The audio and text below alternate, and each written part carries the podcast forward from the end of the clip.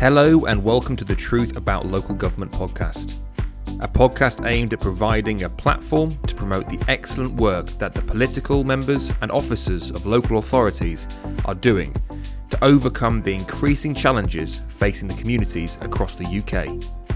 Additionally, we will be promoting the wide array of career opportunities that exist within local government. We hope this podcast will help drive engagement between the public and local authorities across the U K. Hello and welcome to The Truth About Local Government. At the moment, care is a topic which is having a huge amount of attention. It's an important topic that needs to be addressed. It needs to be properly funded. We need to have the right people in place to tackle the care system. Now, today, I'm really excited to have Aisling Khan, who is an, a really experienced interim, um, whose last role was Strategic Director of People and Communities, uh, Joint Deputy Chief Executive for the Isle of Scilly. I'm very jealous um, that, that I've not been there myself, or Scilly, as I should say. Um, but firstly, before without further ado, Aisling, thank you so much for coming on the podcast. How are you? I'm really well. Thanks for having me. Amazing. So today, guys, uh, listening at home, we're going to be exploring two things: partnerships and their absolute, uh, how essential they are um, for genuine care production, and E D and I.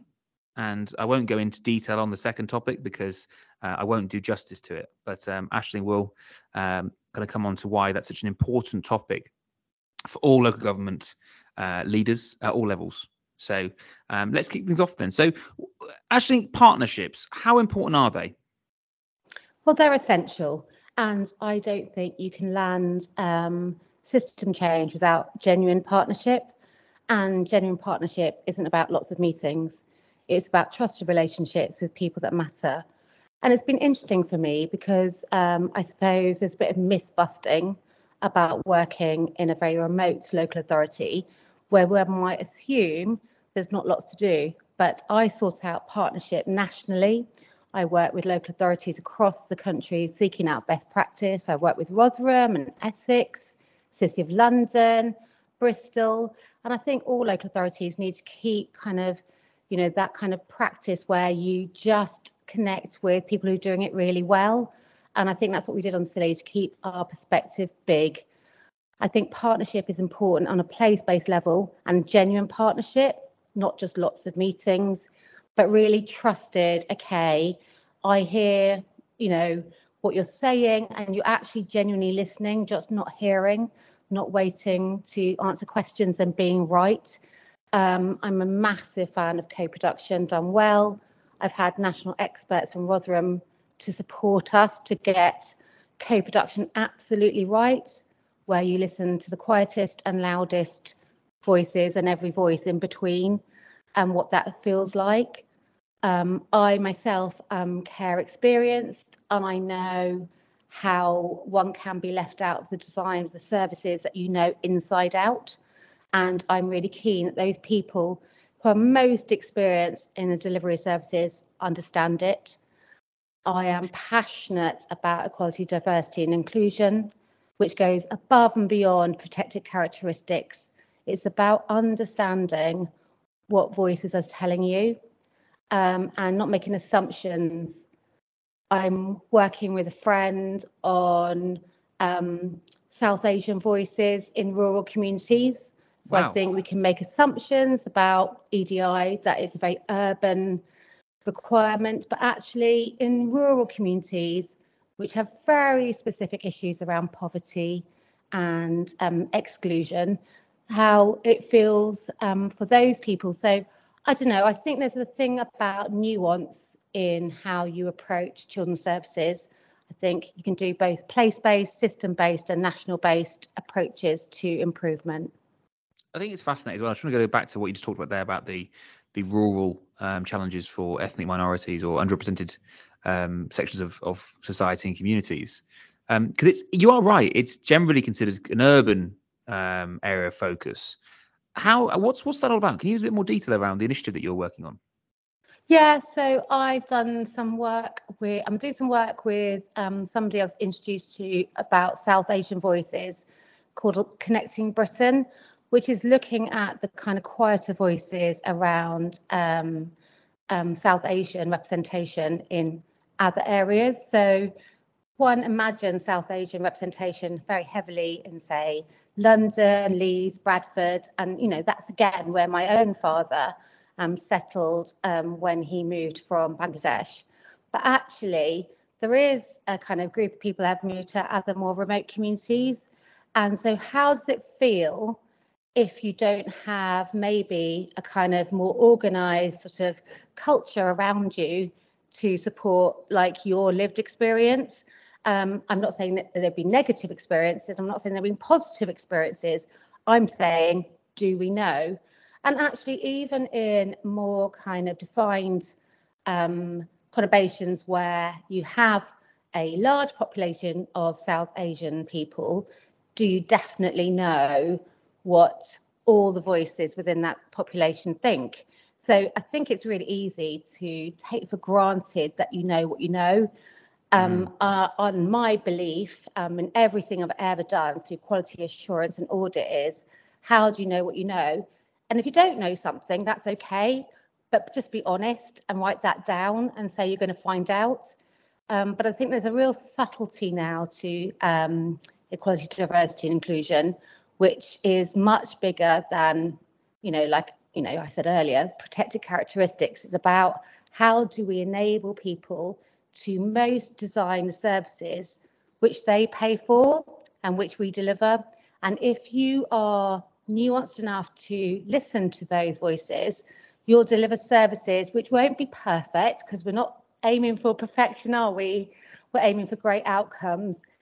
Um, but the more you engage the people that um, need services and engage them in some of the limitations and opportunities of um, government investments, the more you're doing it together. And if you create dynamic ways of quality assuring those services and you're doing it together and you say, yeah, that's gone well, that hasn't, always bank your successes, I think you take people on a journey. So it's not, no one's been done to, they're designing it themselves. They have ownership of the services for which they pay. And we are, you know, kind of their assistance in that. It's, it's so true. It's like one of the things that I've always been very impressed with yourself, Aisling, is the way in which you've innovated. And I think a lot of that comes down to a very simple concept. You listen. And you you you really hear the people that you've worked with, both the people that you're um, that have in your teams, um, but also the people in your that you've delivered service for, whether that be children's and adults. I think it's it's a really interesting piece around the the geography and the challenges of more kind of rural or smaller, um, kind of you know unitary or, or councils that have responsibility for children's. How how challenging is it, you know, working in a situation where, you know, in a rural community running children's and adults? Is there anything, any misconceptions that you see in mainstream media, um, for example, or any challenges that people may have, assumptions that, you know, you feel that actually aren't fair? Oh, so the myth busting around rural communities is quite interesting, especially for us down in the Southwest. So obviously, lots of us, lots of my counterparts live in really quite beautiful places where everybody comes for a holiday, where they take their families for like a safe and kind of, you know, almost nostalgic trip back down to the beach, et cetera. But actually, the reality for lots of um, children, families and young people living in more co- coastal areas is there's a really specific thing around rural poverty that isn't recognised. Um, I think um, that policy generally does tend to focus on more kind of, I suppose, obvious areas of deprivation, but there's deprivation everywhere. And actually, in rural areas, there aren't necessarily the commission services because you don't have enough in terms of numbers to provide what you might do in more urban situations. You don't kind of can't gather enough of the numbers. So I think you have to think very creatively and innovatively, and I think you have to shout really loudly. So I've been very good at shouting in my life and attracted um, significant um, national attention to the issues um, um, for both Cornwall and the Isles of Scilly as part of our system, because um, every child, regardless of where they live, deserves to ha- achieve their ambitions. And I'm just as passionate about children in Cornwall, the Isles of Scilly, anywhere other than the southwest, as I am about sort of more obvious areas of deprivation. But, you know, you'd be interested to see the indices of deprivation in the southwest about access to housing, education and opportunity. Some of the, some of the worst in the country. It doesn't take away from the fact that it's a wonderful place to grow up, but that's not a consistent picture for every single child. So we can't assume um, that because we market palm trees and beaches and blue seas, that that's the true um, picture for our resident child population. There's specific challenges. And that's, you know, I suppose to me, what's really important in terms of designing services is to think both on a place-based level in the smallest population you can, all the way through to the system and back down again. Because, yeah, sorry, I think... No, no, I know, I completely agree with you. And I think it's it's really refreshing to hear that real focus around the rural communities. It's something I've always been massively intrigued by, because you can't necessarily got always the volume there to... Um, to get this, the kind of the visibility of it. You know, sometimes in urban areas, there's, there's obviously a lot more people, so therefore there's more yeah. issues. Um, but I think some of the things I just want to talk about that you've, you know, some highlights that, you know, you're very humble, but just to kind of make the listeners aware, transformation is a key area that you've done some great work in children's services. You've got rated by Ofsted as good in all categories and outstanding for leadership in twenty nineteen. And you've also done some really great work around SEND, so special yes, educational needs and disabilities. We did. I mean, I would always hesitate around SEND, and I think all my colleagues who work in SEND will know that basically um, in terms of the inspection regime prior to the new one, that basically not getting a written statement of action is what constitutes success. And we all know that landing the reforms for SEND is, is a hard road, and the only way we can make this work is in um, collaboration with parents and carers and children. And getting it right. I don't think we have. I don't think the legislation, um, I think the new bits might help, but anyway, I think it's hard and it's fraught. And the only way for it not to be fraught is to work together, both on an operational, strategic and leadership level.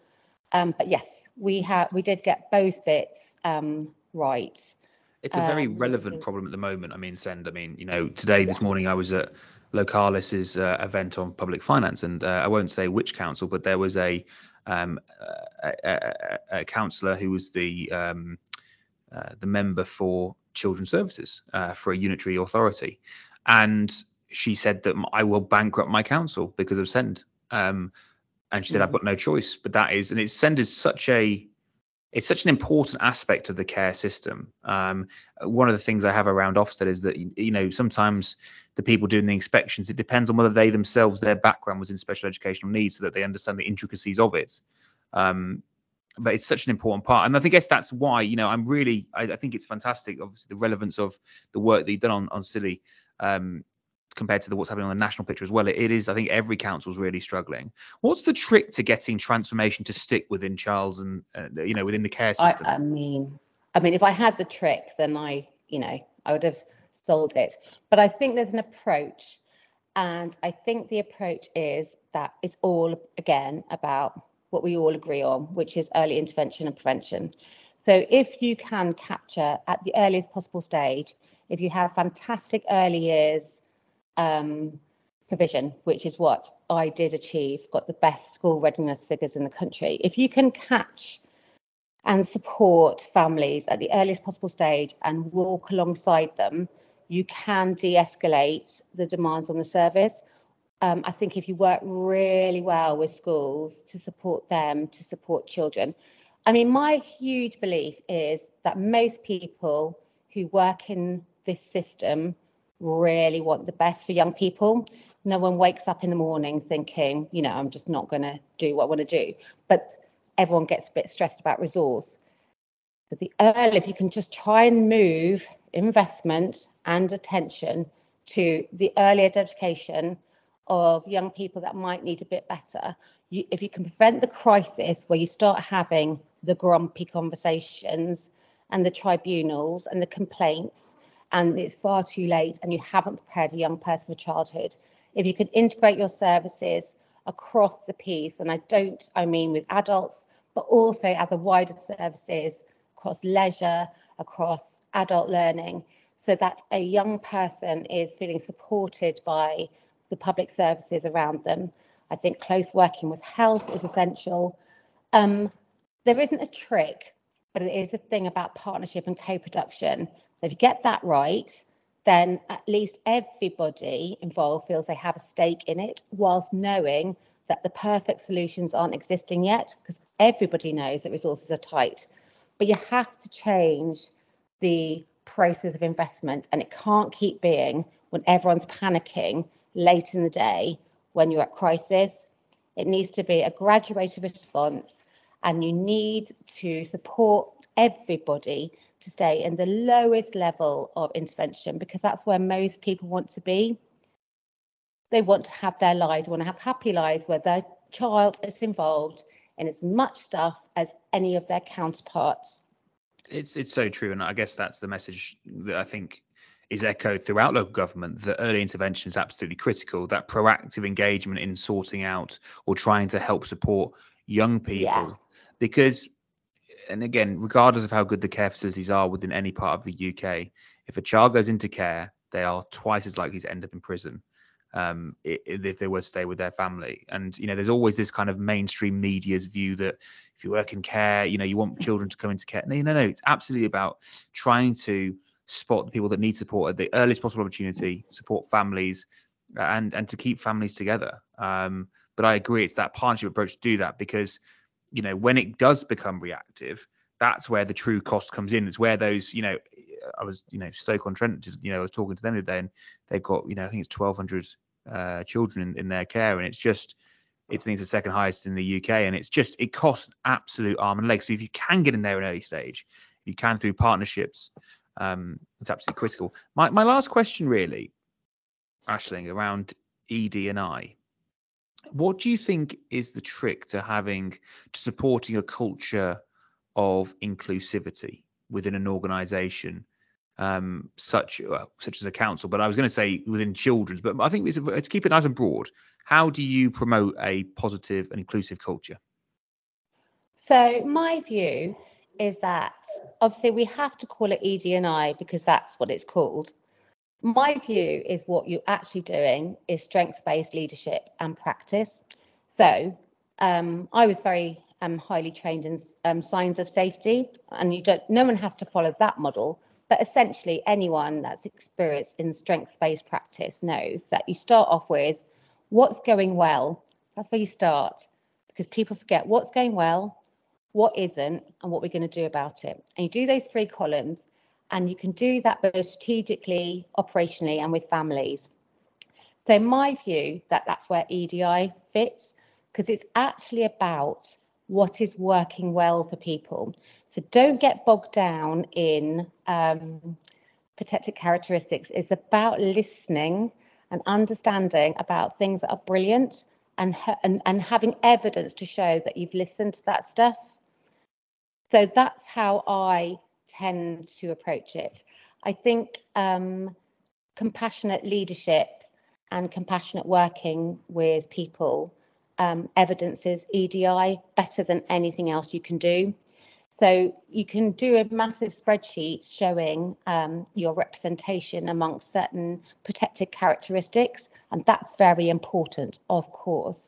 But actually, what is better is to show how you have worked with people to understand what their lived experiences experiences are and how they feel about the organisation, both within and without. It's, for me, one of the most critical parts of the uh, the future-proofing of resource planning for local government, in so much as making sure that people want to come and work for councils, um, is making sure that it is is compassionate. Because I think, as you said there, people come to work in local government because they want to make a difference. And that has to, that kindness needs to also be in the way in which you leave people when they are in an organisation. Oh, Matt, you're you... totally right. And there's a big thing around psychological safety, you know, and then you just get the very best out of people.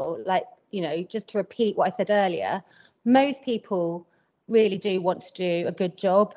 And if you can create a, an environment where they can and they feel safe to call a worry, and without any kind of concern about how that might reflect on them, like safe, happy, confident, non-anxious workforces will do fantastic things for our service users. And, and again, without sounding like to, to uh, how that can translate into a workforce capacity, if somebody has good mental health, they are more productive and they do more. Um, and they have more capacity yeah. to take on more. So, and I think the last thing I would say is that I just don't think that, um, you know, to be compassionate doesn't mean to be weak or to be soft or not to have ambition. It simply means that you consider all of the factors of the people that you're dealing with. Um, and that's something that, Aisling, I think you you have in absolute abundance. And I think it's really exciting for the interim market to have someone like yourself who can support with these leadership positions uh, with that Uh, mindset. I think it's fantastic. And I just want to say thank you so much for coming onto the podcast today to talk about uh, partnerships, to talk about E D and I, and to talk about your journey as well, because, you know, it's a really interesting story and there's a lot of positives that you can share with the, the broader network. Um, so thank you so much for coming on. Thank you, Matt. You're great. You've been listening to The Truth About Local Government. Today, we've been lucky enough to have Aisling Khan, former Strategic Director of People and Communities and Joint Deputy Chief Executive at the Isle of Scilly. If you've enjoyed the episode, please give it a like, give it a share, give it a five-star review, and I look forward to bringing you more episodes in the coming days. Goodbye for now. You have been listening to The Truth About Local Government podcast. Remember, your local council does some amazing work, but you can help. So remember to vote and be engaged with the work they're doing. If you like this podcast, please like, share, and give a five-star review. If you would like to feature on the podcast, have any shout out of excellent work being done by a local authority, or have any topics you would like covered, please email me at truthaboutlocalgovernment at gmail dot com. Truth About Local Government. Local government is at the heart of what we do.